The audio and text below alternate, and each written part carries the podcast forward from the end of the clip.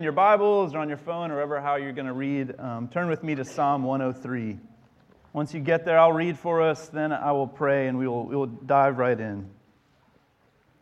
Psalm 103, starting in verse 1. Bless the Lord, O my soul, and all that is within me, bless his holy name. Bless the Lord, O my soul, and forget not all his benefits, who forgives all your iniquity, who heals all your diseases who redeems your life from the pit, who crowns you with steadfast love and mercy, who satisfies you with good, so that your youth is renewed like the eagles. The Lord works righteousness and justice for all who are oppressed. He made known his ways to Moses, his acts to the people of Israel. The Lord is merciful and gracious, slow to anger, and abounding in steadfast love. He will not always chide, nor will he keep his anger forever. He does not deal with us according to our sins, nor repay us according to our iniquities. For as high as the heavens are above the earth, so great is his steadfast love towards those who fear him. As far as the east is from the west, so far does he remove our transgressions from us. As a father shows compassion to his children, so the Lord shows compassion to those who fear him. For he knows our frame, he remembers that we are dust. As for man, his days are like grass, he flourishes like a flower of the field, for the wind passes over it and it is gone, and its place knows it no more. But the steadfast love of the Lord is from everlasting to everlasting on those who fear him, and his righteousness to children's children to those who keep his covenant and remember to do his commandments, the Lord has established his throne in the heavens, and his kingdom rules over all. Bless the Lord, O you his angels, you mighty ones who do his word, obeying the voice of his word. Bless the Lord, all his hosts, his ministers who do his will.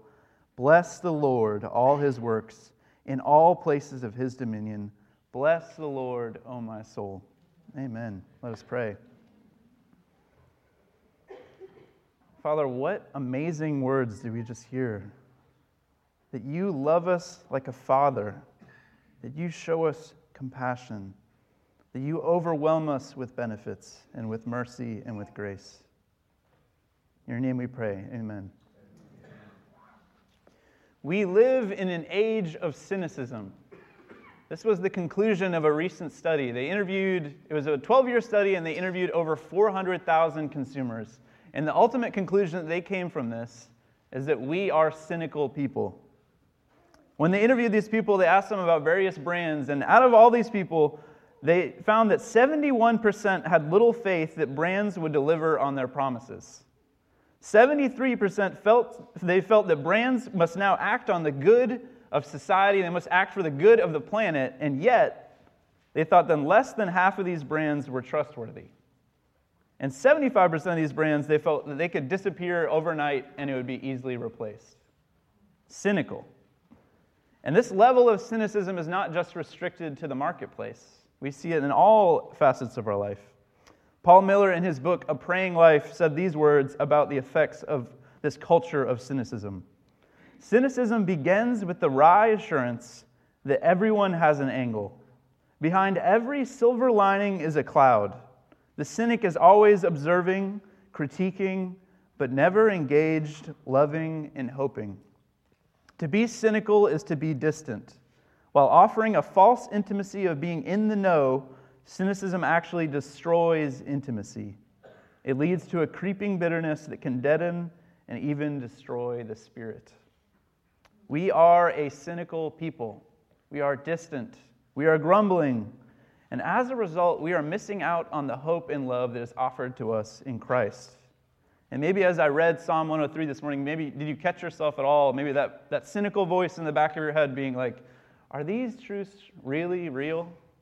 Is this just another false promise like I hear after ad after ad after ad that actually doesn't ring true? Is this just another spiritual platitude that I can slap on to a band aid to my problems? Is this true? Paul Miller comments again Cynicism is the air we breathe, and it is suffocating our hearts. Unless we become disciples of Jesus, the present evil age will deaden and then destroy our prayer lives, not to mention our souls. So, how do we move from this, this culture, this age of cynicism? How do we move from people that are grumbling and cynical to people of praise? How do we become people that cultivate thankfulness in a culture of cynicism? Well, as David is going to show us, we will fix our eyes on Jesus and we will cling to him. We will depend on him and we will find our hope on him alone. And the author of this psalm today, David, is going to lead us down a path, a path away from grumbling, a path away from cynicism, cynicism to thankfulness. And as we walk this path, we're going to see three pillars that he's going to point out along the way. We're going to see first the benefits of our King, second, the character of our King, and third, the love of our King. His benefits, his character, and his love. So, first, let's look at his benefits. Look with me at verse 1. Bless the Lord, O my soul, and all that is within me, bless his holy name. David here starts off this psalm by talking to himself. And he's talking to himself and he's talking to his innermost being, his soul. He's saying to his soul, Bless the Lord. And notice the repetition in the first couple verses here. Do you see it? Bless, bless. And he talks about his soul and his soul again. And we're going to see this blessing over and over throughout this, this psalm. And when you, when you come to the psalm, which is Hebrew poetry, you need to remember that repetition is kind of like the underlining of this day. Remember, this is an oral culture, and often they're going to be reading these psalms out loud. And so if you hear it over and over and over, it's kind of like reading it in bold. And so, why is David bolding this? Why is he telling himself to bless the Lord? Well, we see it in verse 2. So that he would not what? Forget not all his benefits. So he would not forget the benefits of his king. And if you see in verse 3 and, he, and, and, and proceeding from there, we're going to see all the benefits that he's going to list. And we're going to hear benefit after benefit after benefit. And I think he's doing this to kind of overwhelm us with all of these amazing benefits that we get from our King. He overwhelms us. You see these benefits? He forgives, He heals, He redeems, He crowns, He gives love, He gives mercy, He satisfies, He renews. All these amazing benefits. And think of how David knew these benefits firsthand, if you remember his story. Remember how he sinned against Bathsheba and Uriah and how he went on to repent and he received this forgiveness from the Lord firsthand in his own story. And think of how we see all these benefits embodied in Jesus. Jesus, the great healer. Remember how he touched the leper, the man that was unclean, and he went up and he touched him. He didn't have to touch him, remember? But he did that. He showed him that physical touch, that love, and he, he healed him. And he would also forgive sins, if you remember. Even before he healed someone, he would tell them to go on and sin no more. He has redeemed our lives from the pit. Remember how he brought Lazarus forth from the grave, how he has renewed us all through his spirit, us who were once spiritually dead. And he has crowned us, even though we were undeserving. What do we receive? Steadfast love and mercy. As one commentator put it, in our culture, one gets crowned for our exceptional performance. In the kingdom of God, we get crowned because of Jesus' performance and his bestowal of grace. And in verse 5, we see that the benefits continue. He is renewing us, he is, he is satisfying us and renewing us. Our thirst for joy, for meaning, for significance, for renewal. Do you, do you thirst for that? That is what we get from our King beauty, meaning, significance, spiritual renewal. And so kind of you hear this over and over and over, all these benefits, and you think to yourself, how could anyone ever forget these benefits? How could we forget such a thing? For us that were condemned in iniquity, those plagued with diseases, those stuck in the pit, how could we forget all these things that we've received in return? And the reality is, we all do. For me, especially as someone who grew up in New England, the months of January and February are some of the hardest months of the entire year for me. And growing up where it's just dark and the wind hurts your face and it's cold and you're stuck inside. Like my freshman year of college, I was living in Massachusetts. There was this two week period where I remember every morning we had to wake up early to shovel out my roommate's car. It was awful. And then we would like chip off all the ice. You know, you had to like heat up the car early. And then you get to class And then by the time you get home from class, it's still dark, and then you don't want to go outside, so you're just stuck inside and you're just kind of stuck in your own head. And unfortunately, I think that a lot of January and February, I still experience this, especially the post lull of the holidays and the kind of emotional highs. And then January and February hits me. And so recently, I kind of found myself in this kind of mindset of cynicism, of grumbling, of being discouraged by things that usually wouldn't discourage me so easily. And then someone put this question before me. They asked me, How does it affect our outlook and attitude when we know everything good we have is from God? Let me say that again. How does it affect our outlook and attitude when we know everything good we have is from God? I finally paused and spent a moment really considering that question. And what I found is I was overwhelmed with all of the good gifts that God has given me. I thought about my marriage with Leanne, and I thought about little Wilson, who's cooing while I'm preaching right now. And it just welled up inside of me this thankfulness that wasn't there. And I just found myself so profoundly thankful, and I found this cynicism begin to kind of melt away. The laughter that is in our lives Sir Wilson just brought me joy.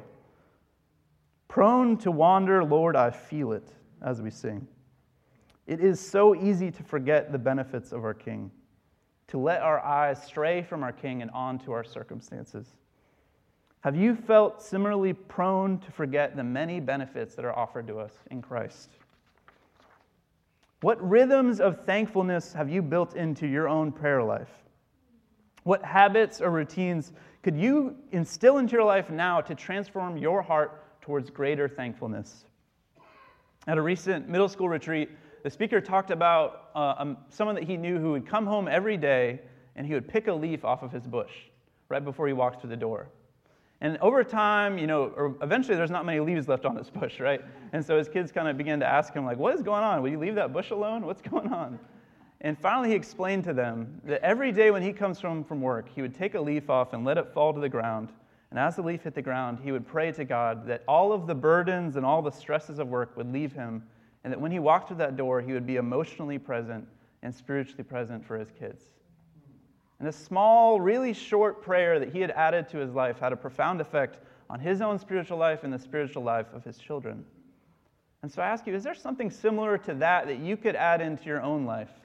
Some short prayer that you could maybe consider what all the blessings that you have received Something that you could add where you could think about all you have to be thankful. Paul Miller comments on the power of something so small, on the power of thankfulness. Nothing undercuts cynicism more than a spirit of thankfulness. You begin to realize that your whole life is a gift. Thankfulness isn't a matter of forcing yourself to see the happy side of life. That would be like naive optimism. Thanking God rather restores the natural order of our dependence on God. It enables us to see life as it really is. You see, thankfulness renews our childlike faith. It, us, it helps us to cling on to God, to depend on Him, and renews our joy and our hope and our wonder in our King. So let us hear David's plea this morning to fix our eyes on our King and to praise Him and to be thankful. But let us not only fix our eyes on His benefits, let's also fix our eyes on His character. Look with me at verses 6 through 8. The Lord works righteousness and justice for all who are oppressed. He made known his ways to Moses, his acts to the people of Israel. The Lord is merciful and gracious, slow to anger, and abounding in steadfast love. David here is fixing his eyes on the attributes of God. But notice that he's not just looking at the attributes, he's actually looking at it through an, a lens of God's actions. He's looking at God's attributes through the historical works of God, if you notice that. These are proven actions of the Lord. These are his characters on full display. This is who God is. He brings justice to the oppressed. Think of where the people of God would find that so clearly in their own story, right? The Exodus, where God heard their cries, where he delivered them from oppression, where he delivered them from bondage. And think of how his faithfulness, his glory, and his power was on full display during the wilderness. All of the ways where he delivered them, where he provided for them, where he was faithful even while they were grumbling, while they were unfaithful, he continued to be faithful. And at verse 8, that's right, buddy. In verse 8, we hear this pinnacle, this pinnacle of God's self revelation. Look with me in verse 8. The Lord is merciful and gracious, slow to anger, and abounding in steadfast love. Have you heard that before? Does that sound familiar at all to you? Maybe you heard it. It's almost a direct quote from Exodus 34 6, where God revealed himself to his people as a God who is merciful, gracious, slow to anger, full of steadfast love. That word there, steadfast love, I love that word so much. In the Hebrew, it's just one word. In English, we struggle to really translate it. We've got steadfast love, maybe you might see generosity, loving commitment. It's God's covenant keeping love. You will see it all throughout the Old Testament. In the book of Ruth, if you, if you turn to Psalm 136, you would see it over and over and over, repeated verse after verse after verse. It is who God, God describes himself as the God of covenant keeping love, faithful to his people when we are unfaithful. This is who he is. And David continues look at verses 9 and 10. He will not always chide, nor will he keep his anger forever. He does not deal with us according to our sins, nor repaying us according to our iniquities. Further actions of the Lord, displaying his mercy and his grace and his justice. We see that fully on the cross, his mercy and his justice met perfectly through the work of Christ on our behalf. As one commentator put it, God defines who he, who he is. No one else gets to decide what he's like. He revealed himself to us and we must resist the temptation of worshiping the God of our imaginations. Instead, we must worship the God of revelation. And who has God revealed himself to us as? What do his actions show us? He is the God of covenant keeping love and great forgiveness. That's our God. And think of the context, if you know the context of Exodus 34 when he revealed this to his people. Do you know what just happened just prior to that moment? What happened in Exodus 32? Do you remember? Literally, Moses had been up on Mount Sinai, bringing down the Ten Commandments while they were still hot from being written by God. What, is, what are the people doing? Worshipping a golden calf that they had just created, breaking the first and second commandment immediately.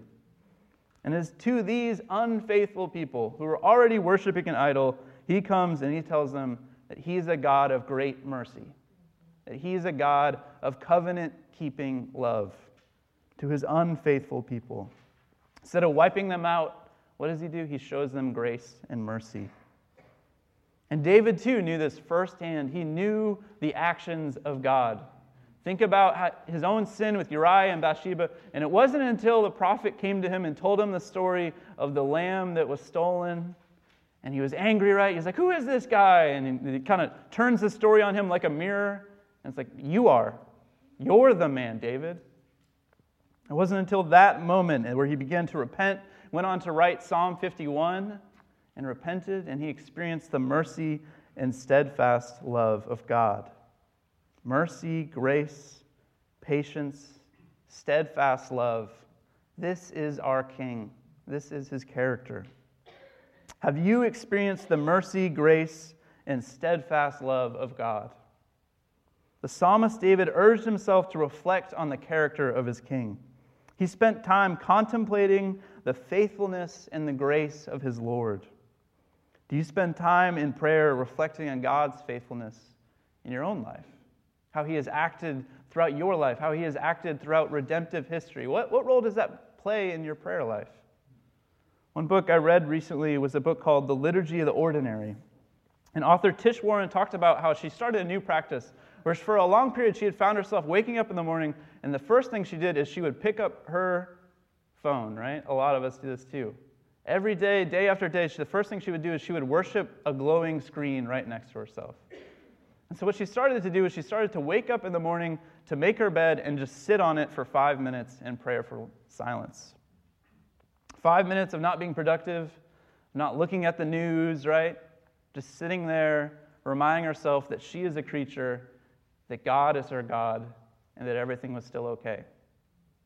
And that small practice of prayerful silence that she added to her life. Some of us, our schedules are so tightly packed, right? We run from one thing to the next, and functionally, God is kind of out of our life. We have no time for Him. that we ignore him through our daily grind. And the psalmist David here is urging us to slow down and to take a moment and reflect on God's character, on his actions in our life, on his mercy, on his steadfast love. To slow down. Let us hear David's call today to reflect on our King's character. But not only that, let us also look at his love. Look with me at verse 11. For as high as the heavens are above the earth, so great is his steadfast love towards those who fear him. David here is about to try and attempt the impossible. He is going to try and define the love of God. It is impossible. And he's going to do this through different illustrations. First, we see vertically, right? How, how amazing is the love of God? How, how much does it expand vertically? From the heavens to the earth, infinite. So great is his what? Do you notice it too? What's that kind of love? His steadfast love. Again, that word keeps coming up. His covenant keeping love. It's his hesed love over and over. And then in verse 12, he's going to go horizontally. As far as the east is from the west, so far does he remove our transgressions from us. How far is that? Infinitely. That's how far our worst moments of our lives have been removed from us. Our biggest shames, completely removed and paid for and atoned by the work of Jesus on the cross. And then he gives us another amazing illustration. Look at verse 13. As a father shows compassion to his children, so the Lord shows compassion to those who fear him. This is an illustration of God's proximity, his immanence, his fam- familial nature towards us. And this is an extremely intimate illustration as well. And it, we notice that in a couple ways. Like, first, through the lens of a father, right? The judge who has just told us that we are not guilty, that all our debts are paid, comes off of the stand and walks down towards us. He takes off his robe and puts it around us. He puts his ring on our finger and he tells us that we're going to come home and move into his house. And not only that, we have a place set for us at Thanksgiving dinner. And that we're going to be in the Christmas photo. And that we're going to get a sweater knit with our name on it that we get to wear every Christmas. That is the kind of intimacy that he is talking about here. We are a part of his family. The king loves us as a father. And look at this word compassion. We just have this word uh, translated as compassion, but in the Hebrew, this is kind of a motherly love. If you look throughout the Old Testament when this word is usually used, it's usually about a mother's love for his children. It's this kind of holding love, this nurturing love, this caring and embracing type of love. This is what the Father feels towards us. He loves us like a father. He wants to nurture us and embrace us. And look at verses 14 to 16. Our Father not only loves us, but He knows us. He knows our frame. He remembers that we are dust. As for man, his days are like grass. He flourishes like a flower of the field, for the wind passes over it and it is gone, and its place it knows no more. God knows our frailties. He knows that we are created. And the truth is, no matter how many times we go to the gym, no matter how many times we skip dessert, we are not going to last forever. We have an expiration date. But you know what does not end? Do you know what doesn't have an expiration date? Do you know what, we, what persists from generation to generation and what our grandchildren and their grandchildren can found their lives upon? Look at verse 17. But the steadfast love of the Lord is from everlasting to everlasting. God's steadfast Lord uh, love does not end. His, his hesed love, his covenant keeping love, goes from everlasting to everlasting. As I read this, you know, through the lens of myself as a new father with the nine month old Wilson, I cannot help but be overwhelmed by this this illustration really pulls at me so deeply because Wilson has brought so much laughter and so much joy to our lives. And I shared the last time how we, how I, when I preached about how, you know, through the pregnancy we prayed and prayed because there were some complications. And to see Wilson now be a healthy, happy, bright, like just goofball, right? We love him so much. And I mean, you just have to look at one of our phones. It is filled with pictures and videos. I think Apple is having a crisis because Leanne's storage is like maxed out and they're their servers are probably on fire right now because we have it's just filled with videos of him laughing or doing something silly and just bringing joy to our life. But in, over the last year, I've really felt myself changing as well. And I, I, read some articles that talked about how the brains of new moms and new dads literally do change. Our areas in our brain that are connected to empathy and emotional connection actually begin to grow. And neurons that weren't firing like they are now are firing all over the place. And all it takes is one look at Wilson's smile, right? And my heart is doing flips in my chest, and I'm just overwhelmed. I never used to experience that from looking at a baby before. but there's something about Wilson that my brain is just can't handle it, right? But to think, taking that reality and then putting it on the face of God and his view of me, how crazy is that? God shows compassion like a father. He deeply cherishes us, He nurtures us, and He desires to literally pick us up in His arms and to hold us. That is what David is telling us today. It's hard to not be overwhelmed that our Father in heaven wants to pick us up and tell us that He is proud of us. What an amazing truth. How does this truth change our lives? How does it change our prayer lives? How could it not, right? How could it not? Brennan Manning once said, Define yourself radically as one beloved by God. This is the true self. Every other identity is an illusion. If our identity is secure in Christ, if we are deemed as God's beloved based upon his character and love alone, what does that mean for us? This means that our identity as beloved is not based upon our performance. It's not based on performance. It means that we can come to God with our problems knowing that He will meet us there. It means that we can surrender those areas of our life that we work so hard to keep under our control, to keep with a tight, hard, closed fist, and we don't want to let go of, that we can surrender those to Him. It means that we can listen to the Spirit's voice louder than any other voice in our ear, telling us what makes us worthy and what gives us value. And instead, we can hear the clear voice of God saying, I love you, and you are my beloved.